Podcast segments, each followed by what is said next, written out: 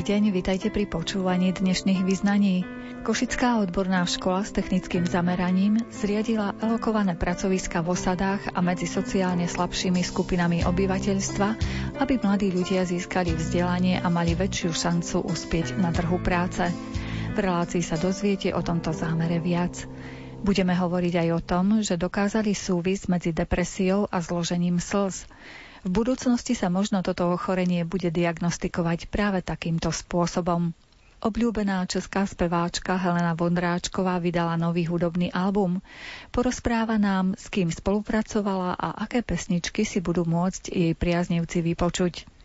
Vo význaniach zaznejú aj informácie z Dní Ukrajiny, ktoré sa uskutočnili v metropole východného Slovenska v októbri. Reláciu pripravili hudobný redaktor Jakub Akurátny, majster zvuku Jaroslav Fabián a redaktorka Mária Čigášová. Nech sa vám dobre počúva. Stále túžim s tebou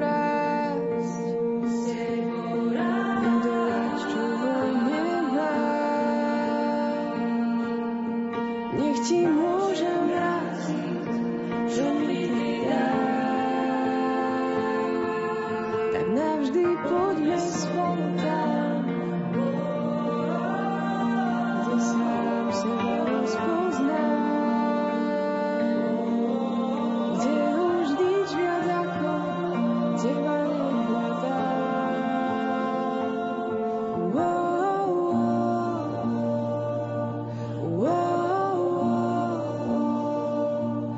Stredná odborná škola technická v Košiciach zriadila elokované pracoviska v osadách a medzi sociálne slabšími skupinami obyvateľstva.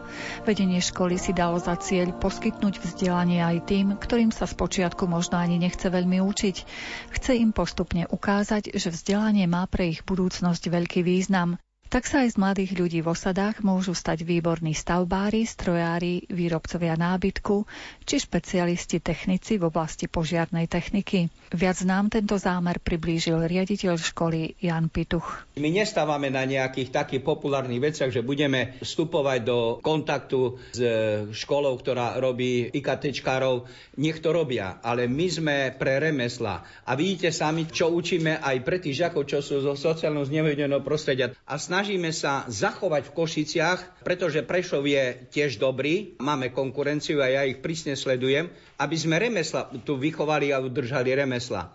A toto chceme tak zaklopať na dvere aj týmto predstaviteľom štátu a povedali, no poďte tu k nám a poraďme sa, ako vychovávame murára, maliara, nastrojára, kuchára, čašníka, pretože keď toto nebudeme mať tá od 10 rokov, zistíme, že niečo nám to hapruje. Kto bude opravovať kúrenia, kto bude robiť renováciu bytov, interiérov, exteriérov. Čiže na tom stávame a chceme mať nejaký taký cieľ, aby sme mali žiakov, čo sú slabší zo základných škol a chceme, aby sme mali aj lepších. My máme štvoročné odbory. My sme urobili pred 4 rokmi to, že sme išli, zaklopali na dvere vodárňam, sme otvorili odbor technik, vodár, vodohospodár. Voda. Keď nebudeme mať vodu, tak sme hotoví všetci. No a sa nám podarilo jediné na Slovensku ísť do experimentu. No tak sme pre vodárni pred 4 rokmi pripravili každý rok im dávame pracovnú silu 20 žiakov, aby robili ten vodovodný systém taký, aby sme mali každý deň vodu. Keď prídete domov, vyťahnete koutík, teče vám voda. Dobrá voda, taká, ktorá sa dá použiť. Potom máme odbor taký, ak je energetik, to tiež je veľmi dôležitý odbor. To sú nové zdroje vykurovania, tepelné čerpadla, solárny systém a tak ďalej. Ale máme aj takých žiakov, jak vám tu Tomáš predviedol. A prečo ich máme? Tá, pretože som si povedal tak, koľko je vlastne Rómov? Asi 12 tisíc v Košickom kraji od 14 do 19 rokov a v Prešovskom kraji o niečo viac. A je veľmi dobrá robota na základných školách, že tie učiteľky zo základných škol fantasticky sa im venujú. Starý splnomocnenec hovoril, predškolské zariadenia budujme dobre mu hovorím, keď som s ním stretol, ale chlapec, keď dovrší 14 rokov, čo s ním potom budete robiť na Slovensku? Ten chlapec odíde kde? Na úrad práce a bude brať sociálne dávky. Hovorím, dajte ho k nám do školy, keď skončí 7 alebo 8 triedu, my ho urobíme, z neho urobíme nejakého stábara. Stábara, ktorý bude manipulovať s materiálom, bude vedieť buď zemné práce, výkopové práce, bude pri odborníkovi murárovi a môže byť aj on odborník. No tak horko ťažko som ich presvedčil a tak vznikol taký odbor stavebná výroba, potom výroba konfekcie. A tým žiakom sa venujeme, máme ich 426 teraz, na tých 11 helokovaných pracoviskách. A tí starostovia, ktorí sú tak e, rozumnejší a chcú sa trápiť s tými spoluobčanmi romskými, tak prídu a hovorí, nevieš, e, príď, založíš tú školu. To nie je jednoducho, pretože je toľko byrokracií, keď sa dostanete k tomu, aby vám ministerstvo vydalo rozhodnutie, že vás hlava boli. Čiže máme tých žiakov, chceme, aby sa vzdelávali, ale chceme ich zamestnať. A teraz vznikol sociálny podnik pri Košickom samozprávnom kraji. Jasne, že na nás sa obracajú a chcú, aby sme tých absolventov dali. Ja som im povedal, musíme nájsť nejakú spoluprácu. Či budeme partneri, či budeme nejakí konatelia, aký budeme mať vzťah. No a verím, že sa nám to podarí. Čiže naši absolventi by mali prejsť do tzv. ročného adaptačného programu, kde sa naučia tie navyky, ktoré vo firmách už by mali vedieť a potom by tie firmy mali si vybrať a tak by to malo byť taký kolotoč. Poviem vám o romských žiakov, že tí romskí žiaci, chcem, aby sme učili Romov. Chcem, aby sme učili, pretože vidím pracovnú silu. Ja nemám skadiaľ brať zo základnej škole, lebo každý ide na gymnázium, každý ide na priemyslovku, každý ide na obchodnú akadémiu a na inú. Áno, treba gymnázia, treba priemyslovky, ale treba zadefinovať, na čo ich máme tie gymnázia, príprava na vysokú školu. Na čo máme priemyslovky? A čo so strednými školami? Čo s tými?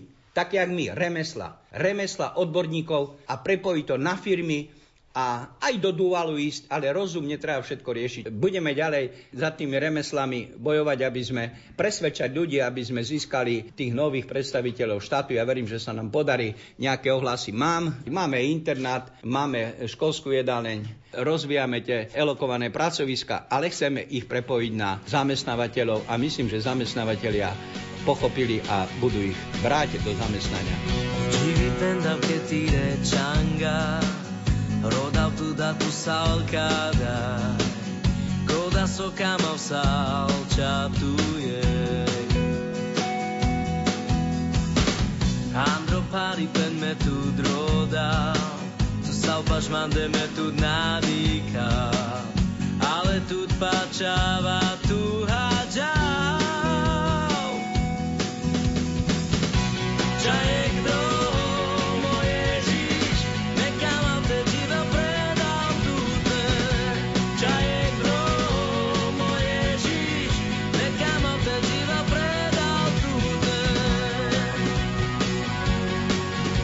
riaditeľ, kde všade máte svoje pracoviská, kde vyučujete deti? Máme pracoviska elokované, pretože sme riešili pomoc žiakom zo sociálno znevojdeného prostredia. To znamená tým žiakom, ktorí potrebujú vzdelanie a nechce sa im chodiť do školy, ale sú zruční, majú vzťah práci k manuálnej práci, tak my sme na základe schválenia ministerstva vypracovali taký projekt, že sme zadili elokované pracoviska, máme ich 11 rokov, máme ich 11 Máme ich v Kecerovciach, v Bidovciach, v Drustevnej, v Čani, aj v Drahňove, e, máme ich v Kuzmiciach, v Slanci, na Luniku 9, čiže tam, kde je koncentrácia žiakov zo sociálneho znevýhodneného prostredia, čiže romských žiakov. Naša úloha je poskytnúť každému vzdelanie, aj tomu, čo sa nechce učiť, aj tomu chudobnému, pretože každý je človek a každý by mal prejsť tou cestou, kde by mal sa ukázať v živote, pretože nemôžeme ľudí hneď odsúdiť, nemôžeme ich hneď prehodiť, že z teba nič nebude. Bude z každého niečo. Nebude každý minister, nebude každý premiér, ale bude z neho dobrý pracovník, užitočný človek. Vy, pokiaľ viem, sa sústredujete predovšetkým na remeslá. Čo všetko tie deti naučíte? My sme stavebno-technická škola a sme remeselná škola a my ich učíme tie stavebno-technické práce. Učíme ich tie murovacie technológie, učíme ich prácu s drevom, učíme ich kurenie, učíme ich rozvod teplej studenej vody, učíme ich už nové odbory, ktoré sú ako energetik, učíme ich elektro, odbory a máme aj odbor, ktorý je veľmi lukratívny, je mechanik hasičské techniky, čiže to je hasič, ktorý musí ochraňovať majetok a osoby. Čiže toto sú naše odbory. My máme taký program, že máme pre tých výborných žiakov, pre tých priemerných žiakov A máme aj pre tých slabších žiakov, čo som hovoril na tých elokovaných pracoviskách, ale máme ich aj tu. My ich integrujeme, my ich neodhadzujeme, že ty si len na elokovanou, ale my ich tu voláme, tu chodia aj na teoretické vyučovanie, tu si robia základnú školu, čiže ich dávame do súčasti našej školy. Koľko máte žiakov v súčasnosti? My sme podľa poslednej štatistiky, čo pripravujeme pre tento školský rok, asi najväčšia škola v Košickom samozprávnom kraji. Máme 964 žiakov k dnešnému dňu. Ono je nejaký pohyb, že tí žiaci prestupujú na inú školu, aj nejakí žiaci cestujú do zahraničia a tak ďalej, najmä z tých rodín zo sociálneho znevýhodneného prostredia, ale potom sa aj vrácajú. No a my sa o tých žiakov musíme starať. Sme veľká škola, my si to uvedomujeme a takto vytvárame podmienky priestorové, technické aj personálne. Vy nielen teda, že sa venujete vzdelávaciemu procesu, ale pripravujete rôzne, napríklad k Dňu Rómov, rôzne akcie alebo prezentácie ich výrobkov, dokonca z výťažku výrobkov. Podporujete charitu? Áno, podporujeme a stále budeme podporovať pretože to je súčasťou našej školy. Pretože keď máme žiakov zo sociálneho znevýhodneného prostredia, tak musíme tam smerovať tieto naše aktivity. My Deň Romov sme zavdali na tejto škole, aby sme pripomenuli aj rodičom. Voláme tam rodičov Romov a im hovorím, že vidíte, vaše deti budú mať vzdelanie a vy ste nezískali vzdelanie. Prečo? A oni sa tešia, oni nás chápu a oni nás podporujú a im to musíme hustiť do hlavy, aby vedeli, že bez vzdelania a bez zamestnania to nejde. A myslím si, že sa nám to dári, pretože tí Romovia nekladú odpor, ale si uvedomujú, že áno, že treba, aby ich detsko malo nejaké remeslo, malo nejakú kvalifikáciu a bolo vzdelané. Čo je podľa vás najťažšie pri práci práve s deťmi z toho sociálne vylúčeného prostredia? Pedagóg, ktorý učíte deti, musí ich v prvom rade mať rád. Deti musia mať radi pedagóga a on ich opätovne. Musí mať iný prístup ako žiakom, ktorí sú treba znádaní alebo ktorí sú v tej inej kategórii vzdelávacej a musí na nich pozerať ako na deti, že im niečo odovzdá. Také deti nesme uražať, ale musí ich prijať, musí to robiť so srdcom, musí byť presvedčený, že tá jeho robota má zmysel a keď ho deti budú mať radi a on deti, tak potom je výhra a ten proces vzdelávací už potom pôjde hravou. Plánujete nejaké ďalšie alokované pracovisko alebo niečo zo svojich vízií nám môžete ešte prezradiť? Áno, plánujeme. Plánujeme ďalej, ale plánujeme rozšíriť napríklad v Košicách na Luniku 9. Pán primátor e, nás podporuje v tom, aby sme vzdelávali všetky deti, ktoré skončia základnú školu, najmä tom aj v tých e, nižších ročníkov, v 8. alebo 7. ale by sme vytvorili pre nich podmienky, aby sa vzdelávali najmä v tých našich odboroch stavebná výroba, výroba konfekcie a spracovanie dreva. Čiže budeme rozširovať, budeme hľadať na všetkých tých lokalitách, kde je koncentrácia rómskych a chudobných detí a zo sociálneho prostredia, aby sa vzdelávali. Každému poskytneme vzdelanie. Ty meníš náš svet, premienaš nás. Ty robíš nové veci, nové veci v každom z nás. Ty meníš náš svet, premienaš nás. Ty robíš nové veci, nové veci v každom z nás. Nové, nové, nové veci v každom z nás. Novú zem, nebo v nás Premieňaj srdcia nám, premieňaj srdcia nám, utvor na svoj chrám. Premieňaj srdcia nám, utvor na svoj chrám. Česká speváčka Helena Vondráčková sprevádza svojimi pesničkami už tretiu generáciu svojich priaznívcov. Jej kariéra sa začala v roku 1964 víťazstvom v súťaži Hľadáme nových spevákov, ktorá sa uskutočnila v Praskej Lucerne. Nasledovali ďalšie hity, koncerty, muzikály, ale aj filmy, v ktorých si zahrala a spevácka diva Helena Vondráčková hrá, spieva a tancuje doteraz. Nedávno vydala nový 44. štúdiový album nazvaný Tvrdohlavá. My sa budeme v nasledujúcich minútach o tomto albume, na ktorom je 14 pesničiek plus jedna bonusová rozprávať a popri rozprávaní aj počúvať niektoré z jej najnovších pesničiek. Je to podle jedné písně, kterou napsal Vašo Patejdl, protože to CD je česko-slovenské. Vašo mi napsal dvě písničky a jednu Lucia Šoralová. No a v té jedné Vašově se právě zpívá o takové tvrdohlavosti dívky, která si prostě vydupat to svý. Nedá se říct, že jako já bych se tak chovala, vyloženě tvrdohlavá nejsem, ale zase na druhou stranu stojím si za svým názorem a jsem důsledná a když jsem o něčem přesvědčená, tak prostě se snažím toho docílit. Keby ste boli taká dobrá predstaviť nám celý tým, ktorý spolupracoval pri tvorbe tohto CD? Začnu asi autory hudby, tak první píseň vlastně, která mě byla nabídnuta, protože některé písničky nebo autory jsem se vybírala sama a sama jsem je oslovovala, ale dostala jsem třeba i ponuky. Takže první písničkou byla skladba Leška Vronky a Petra Šišky, a to bylo už vlastně ke konci roku minulého, kdy oni se chystali natočit film Ženská pomsta který, jak jsem viděla, tak eh, prezentujete už na billboardech i u vás. No a oslovili mě, jestli bych do tohoto filmu naspívala titulní píseň. Takže píseň Ženská pomsta byla vlastně první písničkou toho Alva. No a vzhledem k tomu, že jsem tam i měla takovou malou roli, paní nesupčaní, jak já říkám, ale docela vtipnou, tak jsme se nakonec rozhodli, když jsme později začali připravovat tohletu CD, že ji dáme jako bonusovou písničku, takže na albu je taky. A zároveň vlastně jsme moje album křtili s premiérou toho filmu Ženská pomsta v Pražské Lucerneba eh, v Lucerna kně, takže jsme spojili příjemné s užitečným.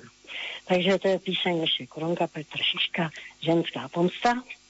No a jinak jsou tam písně například Ondry Soukupa, jak jsem říkala, zmínila jsem Lucia Šoralová mi napsala krásnou písničku, nebo Karel Mařík, který byl producentem celého alba, ale zároveň i skladatelem, takže od něho tam mám asi dokonce sedm písní. Byla jsem velmi překvapená, protože já jsem ho předtím vlastně neznala. On je kytarista a hraje na akordeon ve skupině Dana Landy, takže je to takový jako rokovější člověk. Nicméně i to album je tak lehce, má takový nádech, že to nejsou jenom prostě písničky lirický, ale mají trošičku už v aranžích jiný vítr, než na který jsou třeba mý posluchači zvyklí. Takže Karel Mařík potom krásnou píseň mi napsal člověk, který mě byl, nebo se nabídl, Jakub Lenz. Ta píseň se jmenuje Taneční střevíce. A to je skladatel, kterýho já osobně neznám, nicméně ta skladba mě oslovila. On psal text i hudbu a myslím si, že je velmi půvabná. Pak mě písničku také nabídl Václav Noit. Bárta, teda toho jsem já oslovila, poprosila jsem ho, protože eh, jeho tvorba se mi líbí a text napsal Tomáš Belko. No a to je vlastně, co se týká autorů, všechno, Ondřeje Soukupa jsem říkala. A co se týká textařů, tak krásné texty tady mám od Josefa Peterky, krásný text v písni Dokonalá krása mě napsala Gabriela Osvaldová, bývalá manželka Ondřeje Soukupa. No a jak jsem říkala, Jan Kruta a Lešek Vanka, takže já si myslím, že jsem na nikoho nezapomněla. Vidím tu holku na malý násystá, kaplička, zastávka, pár tak akorát a těch pár stanic to vážně není kus.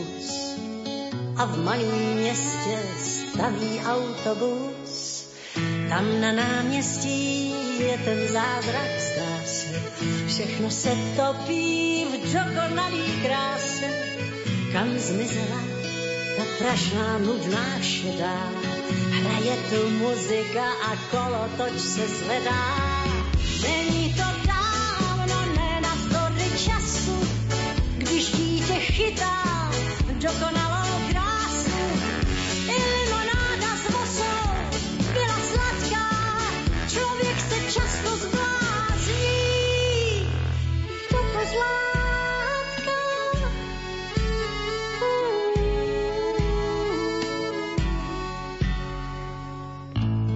Dítě kouká stojí nehnutě. Ke hvězdám voní bušty a vzlétly labutě. A kluci na střelnici zvedají flintu klíci. A bum, a prásk, a růžím praskají špejle. A kráska láme flinty, úsměv přidá. A je tak nádherná, chlapům se nožej brejle. Štědře se naklání, když podává jim pušku. Co na tom záleží, jestli má křivou mužku. Není to dávno, ne navzdory času, když dítě chytá dokonalou krásu. I limonáda s rosou byla sladká, člověk se často zblázní do pozlátka. Takovou krásu dítě jenom jednou potká. Zářivej palác je jen stará maringutka. Na schůdkách sedí pejsek, čeká u svý misky. A vnadná krasavice počítá svý zisky. Není to dávno, ne navzdory času, když dítě chytá dokonalou krásu.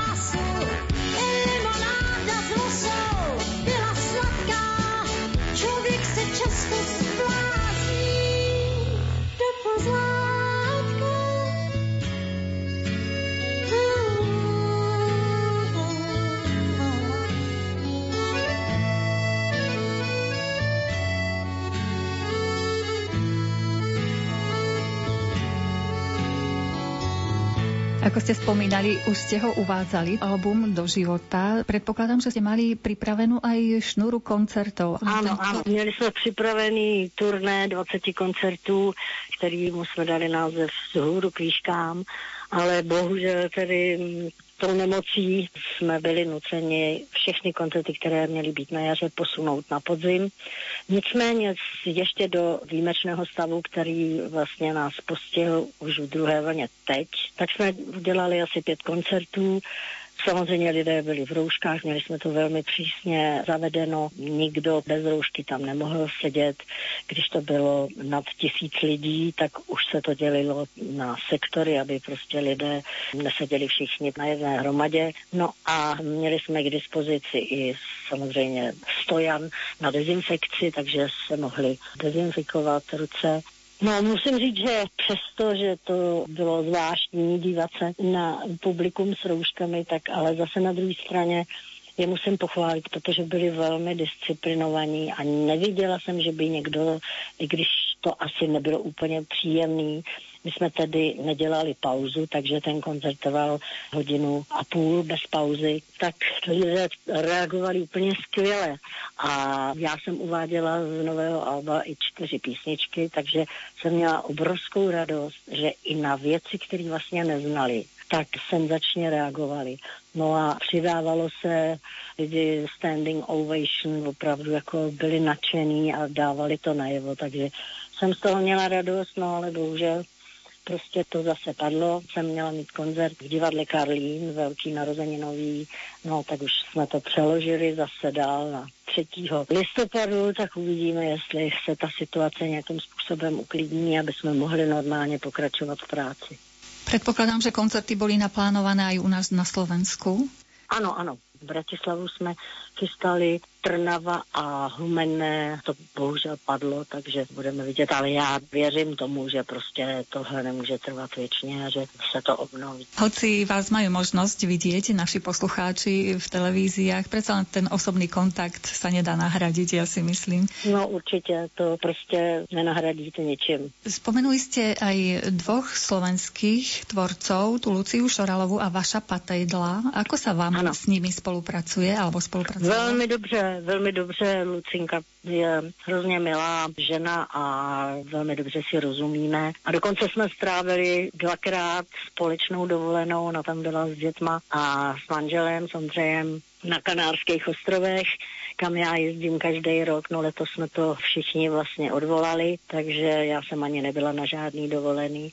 No takže jsme tam strávili prostě hezký chvíle, byl to týdenní pobyt a co se týká Vaša, no tak toho znám mnoho let a my se spolu nejen, že občas potkáme na různých vystoupeních, byl několikrát mým hostem v mém koncertě, ale my se potkáváme i při sportovní příležitosti, protože jezdíme každý rok do Přerova na tenis. Je to škola tenisová pana Hučky Petra a tam se vlastně potkávají známé osobnosti, zpěváci, moderátoři, herci a Vašo je tam pravidelným taky členem. Čiže tým, že sa poznáte dobre, tak asi vám dokázali na mieru napísať tie pesničky, keďže... Napsal krásný. On mě napsal hodně už věcí. On byl dokonce producentem jednoho mého alba, který jsem vydávala v 90. letech. Nevzdám se hvězdám se to jmenovalo. A potom ještě mnoho dalších. Máte nejaký kľúč k výberu spolupracovníkov, či to na nové albumy alebo na koncertovanie? Klíč k tomu žádný nemám. To, že jsem si tak porozuměla s Kájou Maříkem, bylo opravdu jako nabídka vlastně ze strany vydavatelství a to byl trošku otazník jo, pro mě jestli prostě budeme mít stejný na to, jak to album má vypadat, názor, ale my jsme si padli okamžitě do oka, velmi jsme si porozuměli a ten systém, který on navrhl právě živé hraní a když mi nabízel ty svoje skladby, tak prostě jsem byla nadšená. Takže to si myslím, že je hrozně důležitý. A i ta práce ve studiu, vlastně to bylo domácí studio, takové menší u jeho kytaristy, který to všechno vlastně dělal mixy a konečnou úpravu. Velmi šikovný chlapec a byli to mladí lidi ve skrze, takže mě to hrozně bavilo. No. Byla to naprosto přátelská, krásná atmosféra a, ještě jsme se pobavili, ještě byla u toho legrace. Na oči dej si šál a nech je chvíli v tmách. Nám postačí víc než dřív se dotknout. I ty své přísahá mě vít ve hrách. A sám se mi vzdej a neskoušej se hnout. Nesnaž se říct mi, že se trápíš, když stejně stále toužíš vzít mi, co mám tak ráda, spálil smou tvář, tak jako hář. Popela prázdnej lží si živ, ten div se nevyplácí. Na věky spálil mi tvář, ztratila vzácnou zář, pohasla v zápětí, kdo ví, co sní a kam se ztrácí.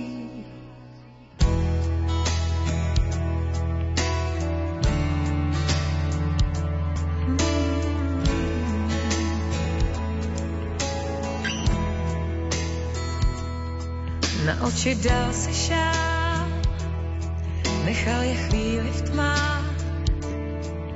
Naše srdce se víc než dřív prý.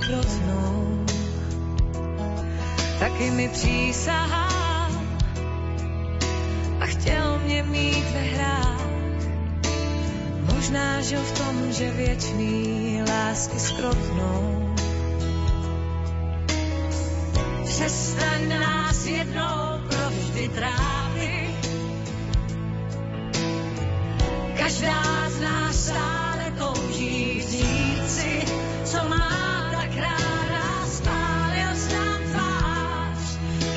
Zrádnej lhář.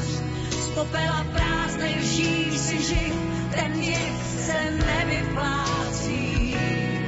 Na věky spálil nám tvář, ztratila vzácnou zář, pohasla v zápětí, kdo ví, co sní a kam se ztrácí.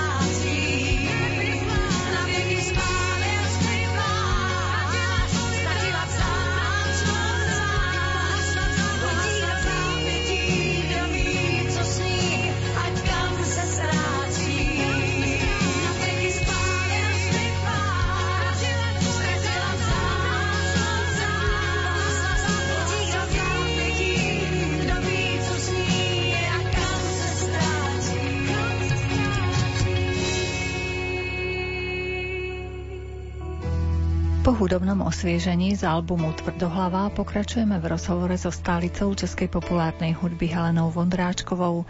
Zastavili sme sa pri jej pesničke Na vieky spádil s mou tvář. No jo, vidíte, to jsem zapomněla vlastně uvést, že tam mám taky dva duety a jedno jste právě teď jmenovala zpívání s Olgou Lounovou, protože my se dobře známe z muzikálu Mama Mia, kde jsme spolu vystupovali vlastně po celý rok a mně se velmi líbí její projev, její barva hlasu a tak jsem si říkala, že by nám to mohlo hezky dohromady, což se taky stalo. Já si myslím, že ta písnička patří mezi jedny z typů, který by se opravdu lidem hodně mohli líbit. Takže je to taková výpověď nás dvou o tom, že partner dovede být i někdy prostě krutej a bohužel někdy se dá očekávat i to, co si dívka nebo žena nepřeje. Ďalšia pekná pesnička je Dokonalá krása. Ako tá vznikala, s kým ste spolupracovali? Tak ta se mě taky okamžitě, jak jsem ji slyšela, tak se mi líbila. A tady to bylo tak, že většinou vznikají písně nebo texty na hudbu. A u této písně to bylo vlastně obráceně, že Gábina měla už hotový text a Ondřej teprve na ten text eh, psal hudbu. Tahle ta písnička vlastně je takovou vzpomínkou na dětská léta, kdy přijížděl do města nebo na vesnici, přijížděl cirkus a střelnice a tak dál. A já, protože pocházím, tenkrát se tomu říkalo městis, menší vlastně město, tak k nám taky jezdila střelnice a chodili jsme tam jako děti střílet do růží a, a tak eh, ona vlastně líčí ty pocity, když jsme byli děti, jak to bylo prostě fajn. Takže to tam líčí úplně barvitě a hrozně pěkný je to. Čiže ste si tak ako keby detstvo pripomenuli tou pesničkou? Áno, áno, áno, přesně. Ďalšia pesnička pekná, Čekal si víc. To je Lucie Šorelová, ano. Nemám víc, nežli nabízím ti, nemám víc, než to, co k tobě cítím, nejvíc mývám, když všechno ztrácím, jednou chci být už tvá. Takže je to vlastně taková touha potom, aby člověk, kterého namiluje, tak aby to dopadlo tak, že, že opravdu o ní bude stát. Ďalšia pesnička, 14. v poradí, s poštářem Ticha. Tak to je písnička, kterou vlastně to album uzavírá a je to vlastně můj pocit z toho, jak vlastně já si představuju mít kolem sebe krásno, mít kolem sebe člověka, pevnou skálu, což mám.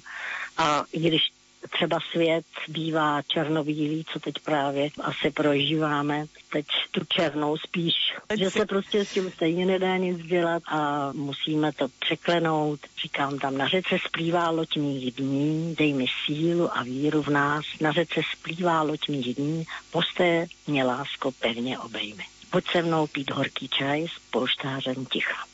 Ešte keby ste si mali vybrať jednu pesničku z toho množstva pekných pesničiek z albumu Tvrdohlava, ktorú by ste vybrali, to je asi ťažké, keď sú to všetko je to vaše deti. Těžký, protože, a to říká každý, že tam opravdu je těžko si vybrat. Na koncertě má obrovský úspěch písnička Chlapě koala. tam má velmi vtipný text, že občas chlapy bývají líní a než je člověk rozejbe, tak to trvá. A mě osobně oslovili písničky Dívčí žena, kterou vlastně máme jako pilotní. To je skladba, kterou napsal Karel Mařík a já jsem původně chtěla, aby se to album tak jmenovalo, ale prý z obchodního hlediska se firmě, která to vydávala, lepší hodila tvrdohlava. No tak je to tvrdohlava. Ale dívčí žena je vlastně i můj pocit ze mě, že si pořád ještě nepřipadám jako ženská už pokročilá díku, ale že pořád mám v sobě prostě takový dívčí pocity a chovám se tak někdy. A jo, jakože že si to nepřipouštím, že už mě je tolik let. A pak je krásná píseň Já s tebou dál cestou kráčím tak ta se mi taky líbí, protože je to vlastně tak trochu o mém manželství nebo o mém partnerovi a je nám spolu dobře a oba dva prostě jsme rádi, že všechno řešíme ruku v ruce a, a máme k tomu sílu a baví nás to. Odkiaľ vlastne beriete tú silu aj v takom zrelšom veku neustále tvoriť, byť aktívna, mať množstvo rôznych aktivít? Je to i tak, že člověk, když chce ještě pořád pracovat a tohleto povolání musí mít člověk hodně rád a dělat ho s láskou, aby něco dokázal zase, něco nabídnout svým posluchačům a fanouškům. Takže pořád musí člověk hledat nějaké cesty a tak já jsem velmi ráda, že zrovna v čase té korony. Měla jsem pro tuhle tu práci vlastně klid, což je potřeba, aby člověk prostě nechvátal, aby si vybral a měli jsme z čeho vybírat naštěstí. I když jsem se vlastně s těma lidma nesetkávala, že to nebylo možné, tak i online se dalo všechno vyřešit, nebo tím, že mi poslali písničky samozřejmě mailem a tak dál. Takže trvalo nám to vlastně celých, já nevím, určitě půl roku ta příprava No a my jsme to museli posunout i vzhledem k tomu, že hudební podklady byly dělané živě ve studiu, že se sešli muzikanti a neplaybackovalo se vlastně jeden nástroj na druhý, ale eh, hráli vlastně všichni dohromady. Já to říkám laicky, aby lidé pochopili, že to bylo vlastně jako když seděli na koncertě a, a ta kapela tu písničku hrála dohromady. Chtěli jsme to začít v Dubnu na tom pracovat, no a začalo se až někdy koncem června a já jsem playbackovala Červené srpen. Pít horký čaj s polštářem ticha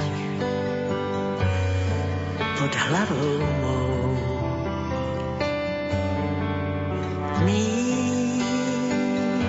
svůj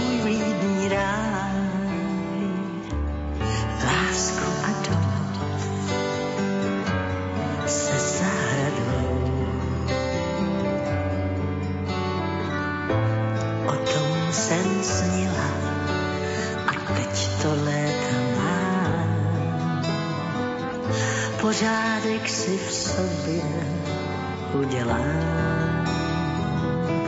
Hmm, Pojď pomoz mi s tím, svět je černobílý,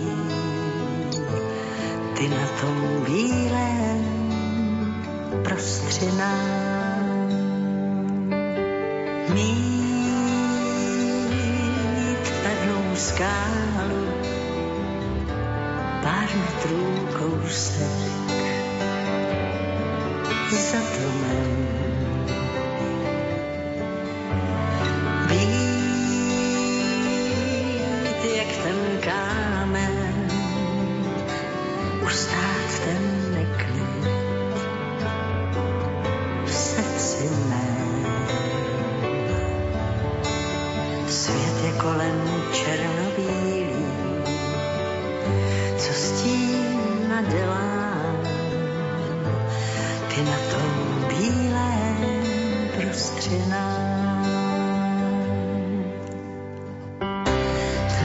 Řece splývá mých dní,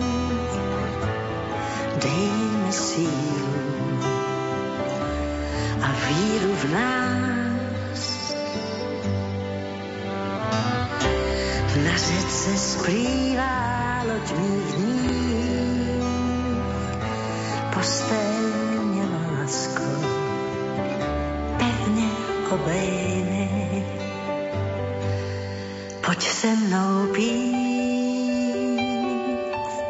horký čaj s polštářem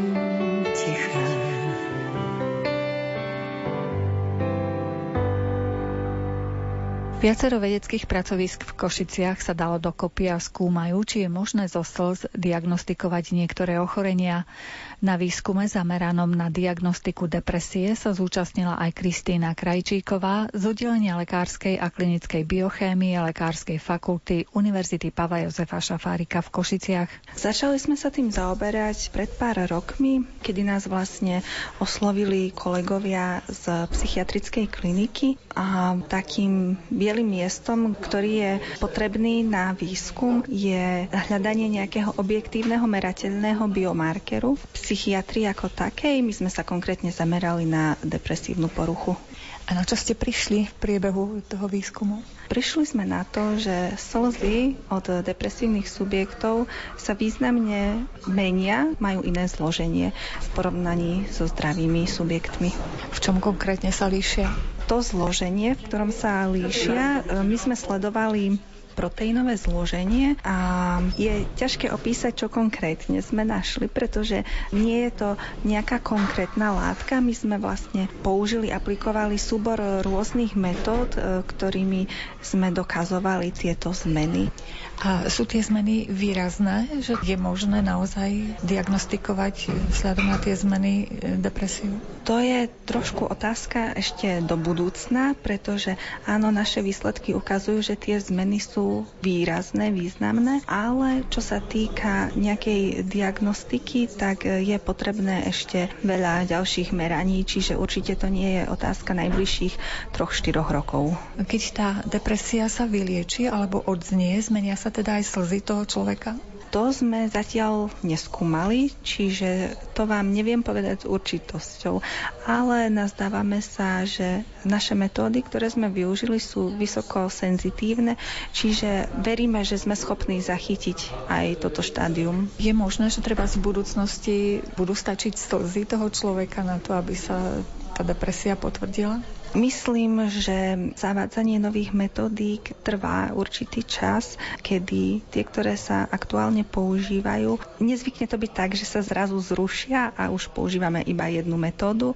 Malo by to slúžiť skôr ako nápomoc pri už tých prostriedkoch, ktoré sa na diagnostiku používajú. Tomu, aby sa dalo diagnostikovať zo slz, tak potrebujete tie slzy ľudské. Nie je to ako odobrať krv, ja si myslím. Predsa len, akým spôsobom sa dajú tie slzy získať? V porovnaní s odberom krvi je odber slz neinvazívny, čiže vás to nebolí, alebo teda nemusíte zasahovať, narušať integritu tela. A v zásade sú také štyri možnosti. Prvým je odber mikrokapilárov, kedy sa taká malá kapilárka priloží k oku a ona vlastne na základe mikrokapilárnych javov si nasaje ten slzný film. Ďalšou možnosťou je širmerov prúžok, ktorý sa vlastne bežne používa v oftalmológii na stanovenie produkcie slz. Ďalej sú to také mikrošpongie, v podstate môžu byť mikrocelulózové alebo aj iné savé materiály môžu byť použité, ktoré takisto nasávajú teda tie slzy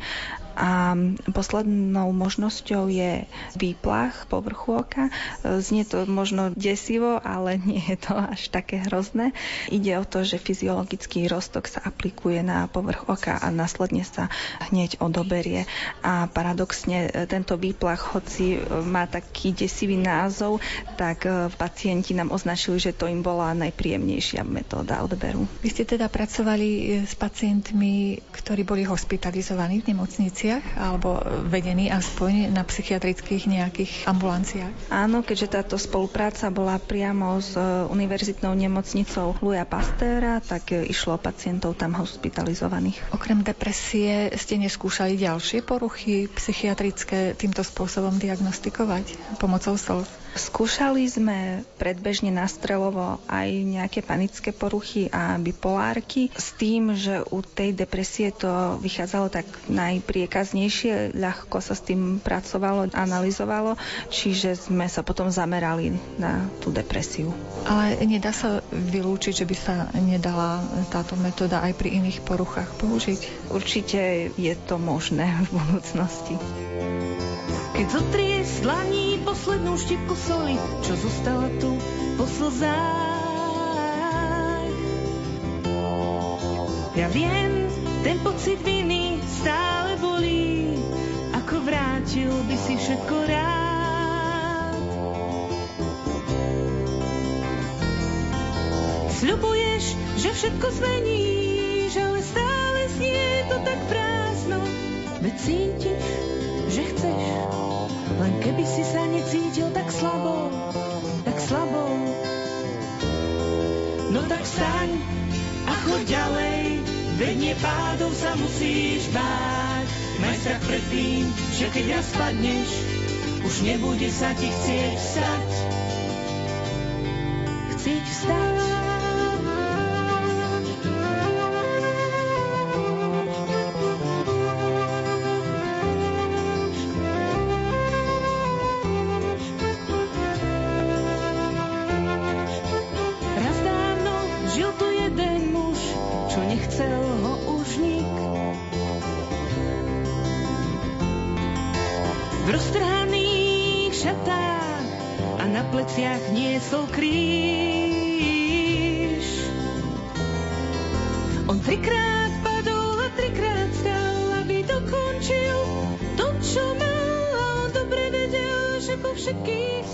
Košiciach sa v októbri uskutočnili Dni Ukrajiny, ktoré v spolupráci s ďalšími partnermi zorganizovalo Združenie FEMAN.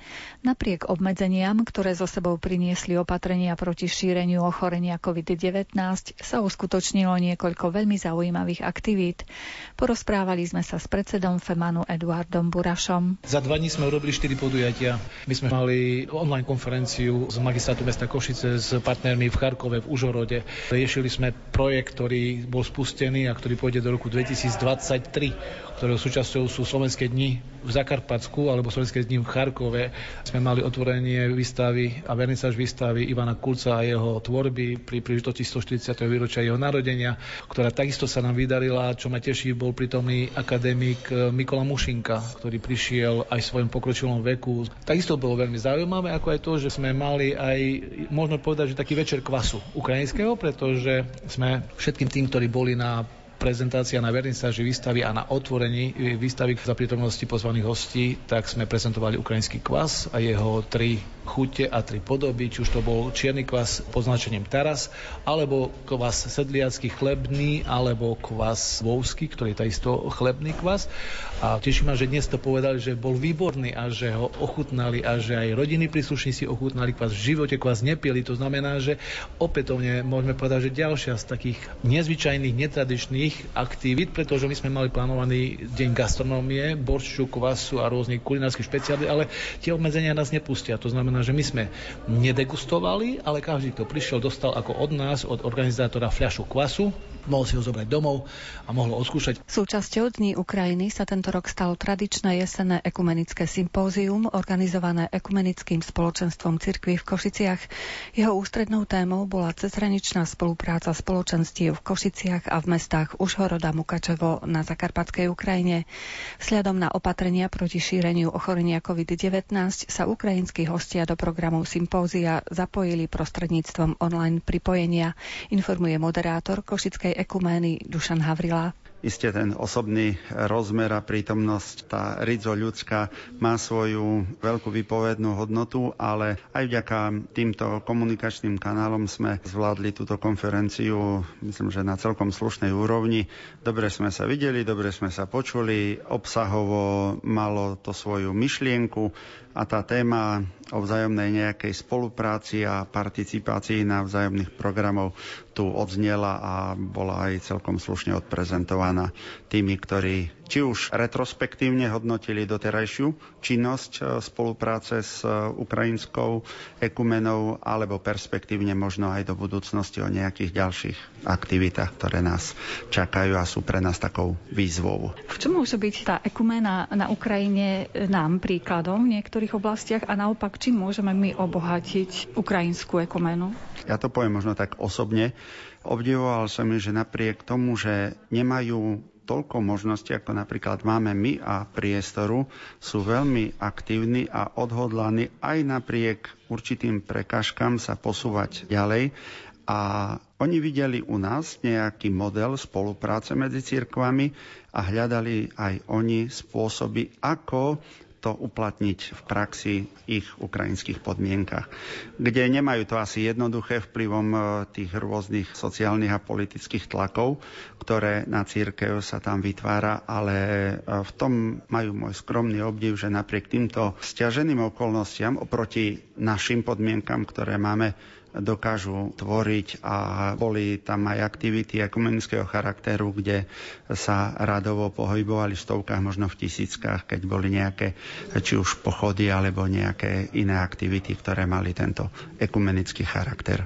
V tomto roku táto konferencia sa stala súčasťou Dní Ukrajiny, čiže ako keby spojili sily dve organizácie. Mm-hmm. Áno, toto bola možno, že taká prvá spoločná aktivita aj s Združením FEMAN A je to taká možno, že nová výzva nezostať len pri obvyklých aktivitách, ale ak je tu priestor a možnosť urobiť niečo nové a je to prínosom a iste keby za normálnych okolností neovplyvnený touto celkovou situáciou, tak verím, že by tá atmosféra mohla byť ešte oveľa lepšia, priaznivejšia, možno nielen po duchovnej, ale aj po tej rizo ľudskej stránke, ktorú si myslím, že sa snažíme vytvárať. Tá korona trošičku skomplikovala zrejme život aj ekumene. Vy ste súčasným moderátorom. Čo pripravujete do budúcna aj vzhľadom na to, že nevieme, čo nás čaká? Aktivity, ktoré máme vo svojom portfóliu ako stabilné, tie robíme s tými obmedzeniami, ktoré sú nám dané, tak ako sme zvládli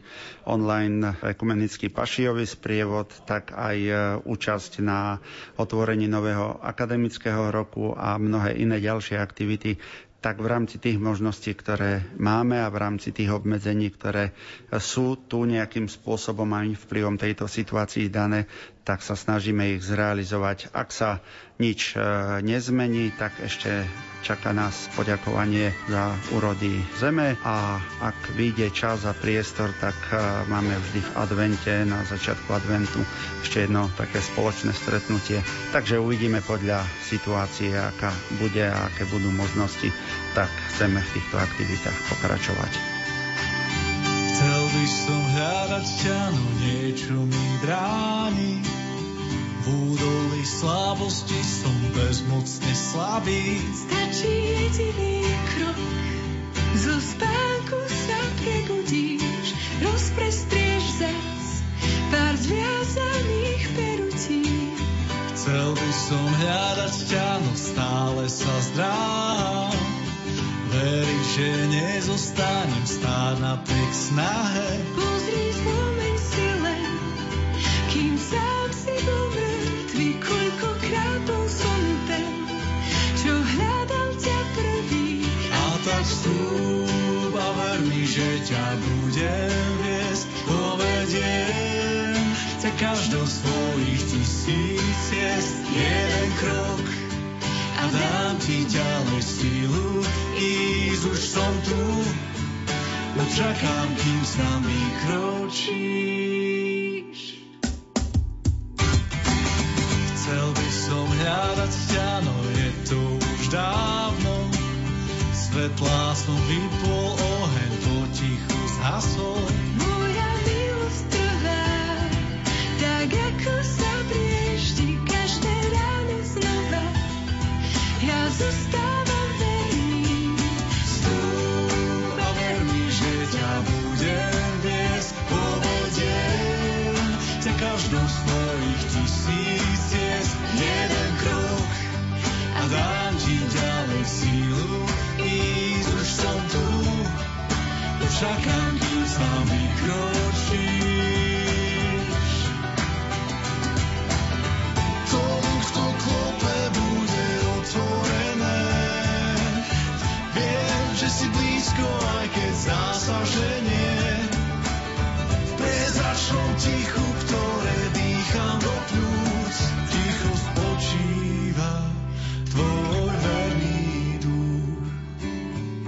Ako uviedol Eduard Buráš zo Združenia FEMAN, Košická ekuména pripravuje charitatívnu pomoc pre Ukrajinu. Vieme, že na Ukrajine prebieha ďalej vojnový konflikt a je tam veľa sirvot a veľa mladých ľudí, ktorí sú postihnutí týmto vojnovým konfliktom a nešťastím, lebo to je nešťastie, tam nedá sa to ináč ako vyjadriť. A možno, že práve ekumenické spoločenstvo bude mať jeden taký zaujímavý projekt, ktorý nechcem predbiehať, ale myslím si, že do konca tohto roku zrealizujeme a bude to jeden z takých konkrétnych výsledkov pomoci práve ekumenického spoločenstva týmto deťom a týmto ľuďom, ktorí to na juhovýchode Ukrajiny potrebujú. Zapojí sa do toho aj široká verejnosť, či to bude pomoc skôr organizácii, aspoň naznačte. Bude to zbierka. Bude to zbierka šastva, oblečenia, veci, pomôcov, hygienických potrieb a tak ďalej. Ktoré pripravíme spoločne s našimi partnermi a ja si myslím, že to bude skutočne jeden taký dobrý počin a výsledok. Môžeme byť rôzneho vierovýznania a môžeme byť rôzneho názoru, ale pomáhajme si. Môžeme sa nachádzať na rôznych stranách hranice, ale pomáhajme si, lebo aj tá rieka má dva brehy a ak sa chceme dostať z jedného na druhý, tak musíme sa tam nejakým spôsobom dostať. Začíname pomaličky pracovať na stratégii roku 2021, pretože ťažko je nám teraz predpovedať, akým spôsobom pandémia bude pokračovať začiatkom budúceho roku, pretože každý jeden štát sa borí s týmito problémami. Vidíme, že ten počet infikovaných osôb narasta. Ja nepredpokladám, že by sme to, ako sme mali pôvodne po roky plánované v apríli, bude všetko v poriadku a tým pádom aj nemyslím si, že má reálne zmysel uvažovať o takomto termíne podujatia, ale skôr o jeseni budúceho roku. Žiaľ aj kvôli tejto situácii naši priatelia, spoluorganizátori, partneri všetko ostalo doma na Ukrajine a ťažko sa to robí, pretože tí ľudia nie sú tu naprítomní. Tie médiá nám umožňujú vidieť sa, ale neumožňujú nám, aby sme sa navzájom cítili tú blízkosť človeka, to človečenstvo toho druhého. My necítime cez ten počítač a cez ten prenos cez technológie. A my sme takí ľudia, že my potrebujeme tú teplotu človeka cítiť a potrebujeme sa navzájom vidieť, pozdraviť, potriasť ruku, porozprávať sa a tak ďalej. Tá doba prejde musíme sa s ňou popasovať. Zo svojho programu, naozaj veľmi bohatého programu Dní Ukrajiny ste kvôli tým opatreniam museli množstvo vecí vypustiť. Určite predpokladám, ale že sa rôzne také neformálne možno stretnutia, diskusie asi uskutoční. Čo vám tak ostalo rezonovať z týchto z tohto ročných Dní Ukrajiny, možno o ktorých nevieme takto verejne? V každom prípade stretnutie s pánom Mušinkom, pretože bolo to nielen nie neočakávané, ale sa stala taká nepríjemnosť, že celú už mal otvárať pán riaditeľ Slovenského národného múzea, Múzea ukrajinskej kultúry vo Svidníku a vytkol si členok. Takže nemohol prísť a nemohol prísť ani jeho delegácia, nemohli prísť ani jeho ľudia, ktorí prišli výstavu, priniesli výstavu, nainštalovali, sprístupnili výstavu, ale ju nemohli otvoriť. Znamená zase také memento toho, že no nevieš, čo sa môže stať. Potom pozitívne sú reakcie na ten kvás ukrajinský, pretože veľa ľudí o tom počulo, ale veľa ľudí ho nepodkoštovalo, ako sa hovorí. Tie špeciality, tie rôzne chute, ktoré máme, aj keď sme si blízke, keď sme slovenské národy, tak uh, treba sa navzájom týmto obohacovať. No a samozrejme, nebudeme čakať do budúceho roku, ak niečo urobíme, ale do konca tohto roku urobíme jedno gesto. Gesto dobrej ľudskej vôle, gesto pomoci mesta Košice, ktoré by malo byť takisto pritom aktívne, do toho aktívne zapojené ekumenického spoločenstva. Na tým pádom aj všetkých círky, ale aj všetkých ľudí dobrej vôle a občanov, ktorí majú záujem pomôcť tomu, pretože, viete, nikto mi nepovie, že nenájdeš doma niečo, čo vieš, že sa dá ešte použiť a prečo by som to niekomu nedaroval, keď to môžem podávať a urobiť niekomu radosť a zvlášť v tejto nie pre nás, ale pre Ukrajinu ťažké dobe, pretože okrem toho, že tam zúri COVID, okrem toho, že tam zúri istej časti aj chudoba a bieda, a to je spôsobené tou nezmyselnou vojnou, tak tí ľudia to nemajú tam ľahké. Takže vážme si mier, vážme si pokoj, vážme si priestor, čas a prostredie, kde žijeme a tým, kto môžeme pomôcť, tak pomôžeme. Relácia sa blíži k záveru. V rozhlasovom éteri zaznie ešte raz v repríze v sobotu o 14. hodine. Za vašu pozornosť vám ďakujú jej tvorcovia, hudobný redaktor Jakub Akurátny, majster zvuku Jaroslav Fabián a redaktorka Mária Čigášová. Želáme vám pekný deň.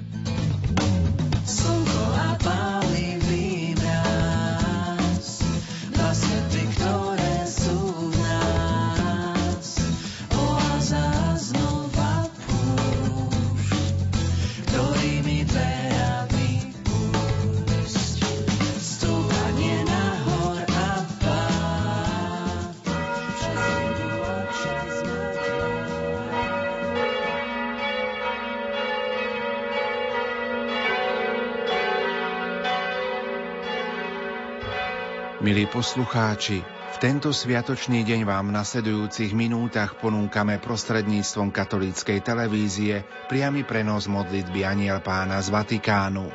Na Svetopeterskom námestí sa ju pomodlí pápež František spolu so zídenými veriacimi.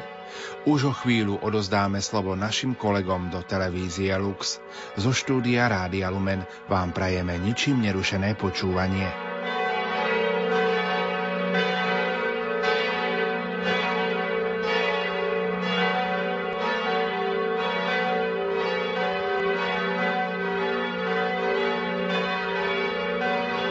Čakáme na príchod svätého Otca, pozeráme sa na okno jeho pracovne, odkiaľ sa nám prihovára pravidelne. V stredy mávame generálne audiencie. Naposledy pri zlom počasí boli z auly Pavla VI. Predtým sme mali možnosť sledovať svätého Otca z nádvoria svätého Damaza.